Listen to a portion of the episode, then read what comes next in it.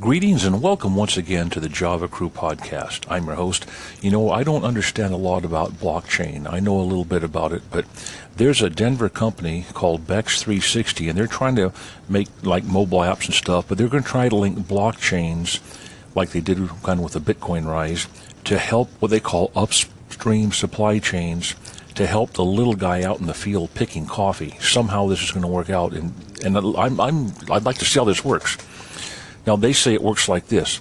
The firm builds these big sensor-laden machines. What they do, they sort, weigh, and they assess the quality of each coffee cherry picked on a plantation. Now, we're talking about each coffee cherry is going to be in this in this logarithm for this blockchain.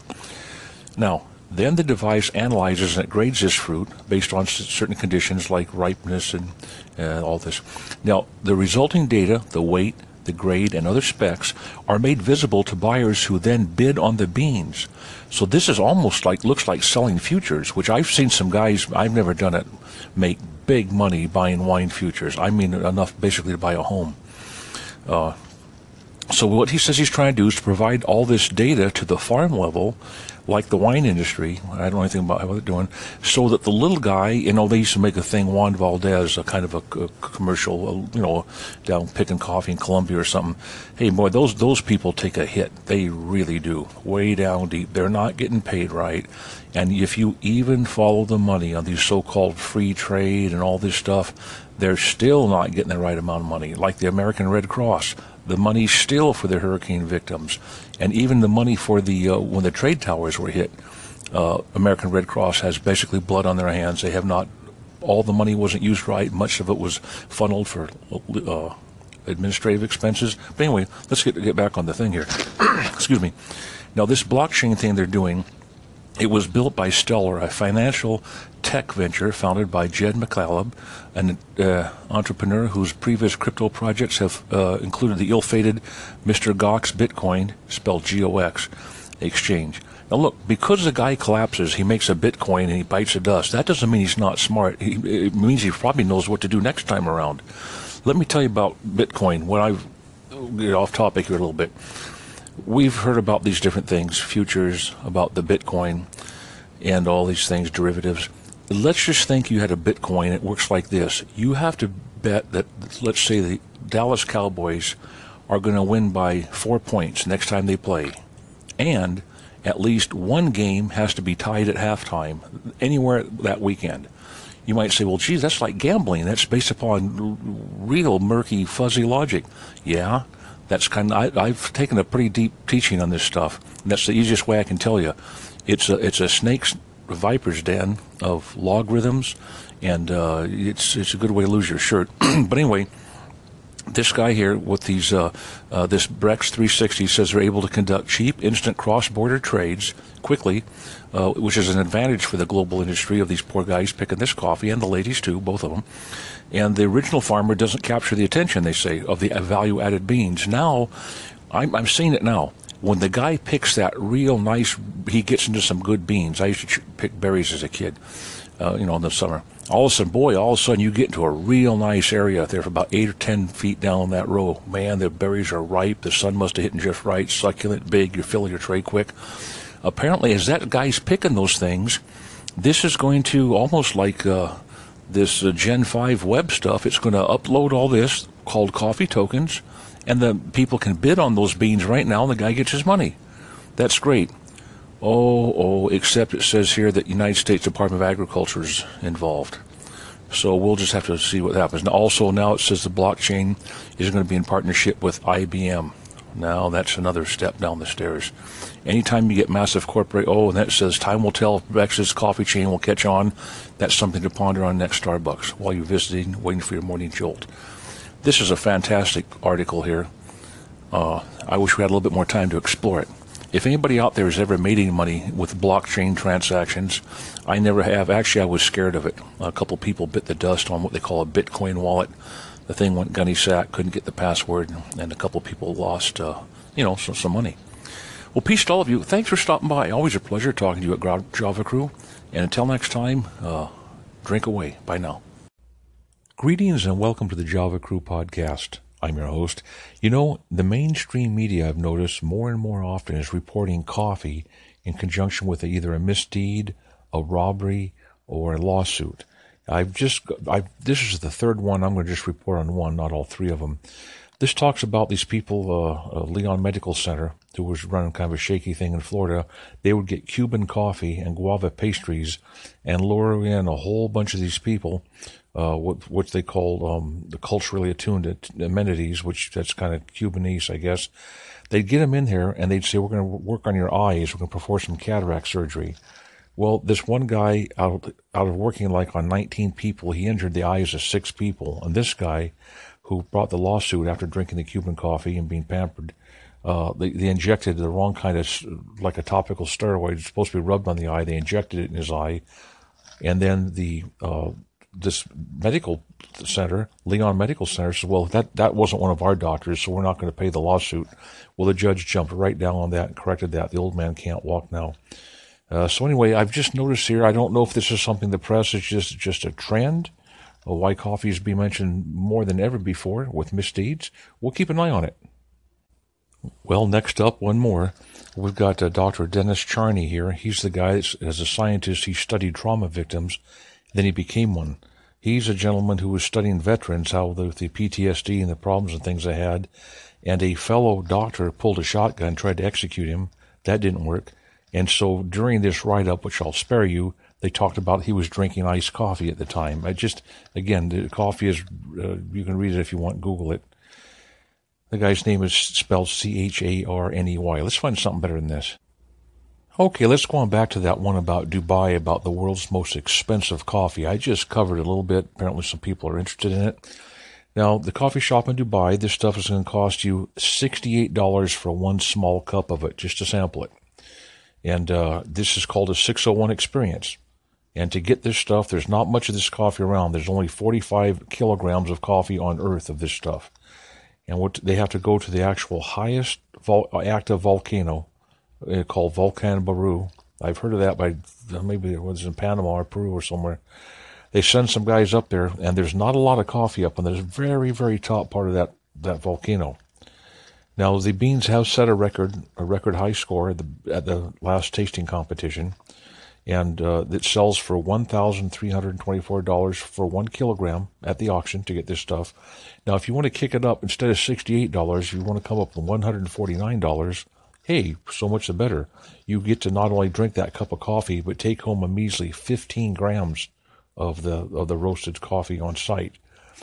Now, they say that the market is hungry for this. People can't. They're saying, hey, we're who knows? Get, get some more of this, we'll pay it. So this just goes to tell you, like that three and four hundred dollar an ounce perfume that became a fad here a while back. We'll see just how far this coffee can go before it tops out. If you don't remember the old vacuum brewing coffee pots back in the 1840s, let me read them to you real quick here. Other coffee brewing devices became popular throughout the 19th century, including various machines using the vacuum principle. Now, the Napier vacuum machine, invented back in the 1840s, was an example of this type. Now, it was generally considered too complex for everyday use at somebody's home. However, it actually produced a clear brew, a clear beverage, and was popular up until the middle of the 20th century. Now, the principle was of the vacuum brewer was to heat water in a lower vessel until expansion forced the contents through a narrow tube into an upper vessel containing ground coffee. Now, when the lower vessel was empty and sufficient brewing time had elapsed, the heat was removed, and the resulting vacuum would draw the brewed coffee back through a strainer, and again back into a lower chamber. Now, this wasn't easy to do. It was called a balanced siphon, and you know it takes a full time guy to run this thing. I've never had this coffee. I tried to make some once. Uh, I think it was a bicycle pump deal or some way to try and make a siphon. It, it was a it was not a success. But that's what's called the, a vacuum brewer. If you're ever curious. Hey, Lord bless. Take care. Uh, you know what? We're getting more and more coffee stuff coming in here than I can keep up with. So I'm just going to take the highlights and report that. That's going to be it. Nice to talking to all of you on the uh, Anchor podcast. This is Java Crew out for now. Greetings and welcome once again to Java Crew here on the Anchor Podcast. You know, every once in a while you look at some things, and there's uh, there's a gospel influence here, of course, but this is one uh, I'm a little bit bemused. It's a series of biblically themed things you buy that great coffee the theme of coffee and worshiping the Lord or making a purchase. For instance, uh, some of this, you know, coffee cups. One guy's got these leather sleeves that fit over. They have Bible verses on them that fit over the outside of uh, coffee cups. You know, it's fine. Uh, First Thessalonians talks about, you know, uh, what does it say here? May the Master pour on the love and fill our lives instead of lives. They have a coffee cup here. Another one like purgatory, which is, by the way, some of the new Bibles uh, don't have damnation in it and things like that. But purgatory, they spell the name to purgatory, and they make a Christian coffee cup that says purgatory that's holding to get the coffee, instead of talking about the biblical thing about uh, the place of damnation. Uh, I mean, this this thing, I just uh, you almost want to cry. One that says drink coffee and read, read your Bible. The guy's got a thing that comes around a deal. Now, here's one. We don't want to be offensive to anyone out there, but you have Palestinians, you have Hebrews, you have Israelis, you have different Egyptians. Well, they take the word Hebrews and they make they make it the word he brews, like he God brews coffee. They're putting it around a, a, and selling an eight week Bible study program out of it. Uh, that you know, I'm not going to worry about being offensive, but you know that that might not sell real good. Uh, then they've got a guy here who's got this thing that drops down and it says "I love Jesus" a latte, like a, a latte uh, coffee, and then on the outside he has the the steam of the coffee cup comes up into a heart shape. I mean, it, it's it's just uh, I want to be careful. Look, uh, gee, uh, fine. Uh, another one I run on coffee and grace. Now this guy has an aroma thing stacked up when you come in. I, think this one's my favorite. This is right out of the 60s hippie manufacturer. A guy's got some raw wood and a piece of white chalk and a good artwork. And it says it has a coffee cup with a heart on it. And uh, it says, All I need today is a little bit of coffee and a whole lot of Jesus. Well, at least he's not selling anything. It's not like you're buying the deal like on the, the coffee cups the, or the Hebrews uh, Bible study there. Well, now they have some. They're mixing some scriptures here, like like pour out your heart like water, and the waters like the the, the Lord. Uh, here's another guy. He's got a, one of these leather uh, these leather coffee uh, holders. It slips. It's like the one that they have at Starbucks. It slips on the outside to keep you from burning. It's the same color. It looks like real good workmanship. Uh, see, the thing about leather is you can get stuff in leather, and uh, we won't worry about that. Here's another one: Holy Grounds. We've heard that before, like coffee shops. This is something here. A guy has a cup. My cup overflows. He's got some piping hot coffee on the cup. Uh, Psalms 23:5. You know, some of these can be inspiring. I'm just saying a couple of them kind of made me laugh. Um, a guy tells you that you need to prepare your table before your cup runneth over. Somebody could spill some coffee on this thing, and it's, you know. Uh, now we're getting some things a little bit not so very good here. So they're getting off the now they go into some different area. One says, Coffee gets me started, but God keeps me going as she drinks down to the rings on this coffee cup. And uh, do this in remembrance of me. A guy has his coffee and he has a glass of wine there, uh, talking about uh, possibly, uh, well, the taking what they call taking the Lord's cup or communion. I don't understand that one. Uh, maybe I maybe I didn't read that right. Maybe it's just it's not coffee. It is just wine only without coffee. Um, here's one here says, Those who hunger and thirst for righteousness are blessed, for they will be filled. The guy's got a coffee cup, the verses, and then behind there, there's a coffee pot with some, I guess you help yourself, called Coffee Scripture Sunday. You go out there and you go to this coffee shop and get your stuff. Folks, I think that's about it for now. I just want to share that with you. It's kind of a lighthearted day. Uh, some good artwork in some of this stuff.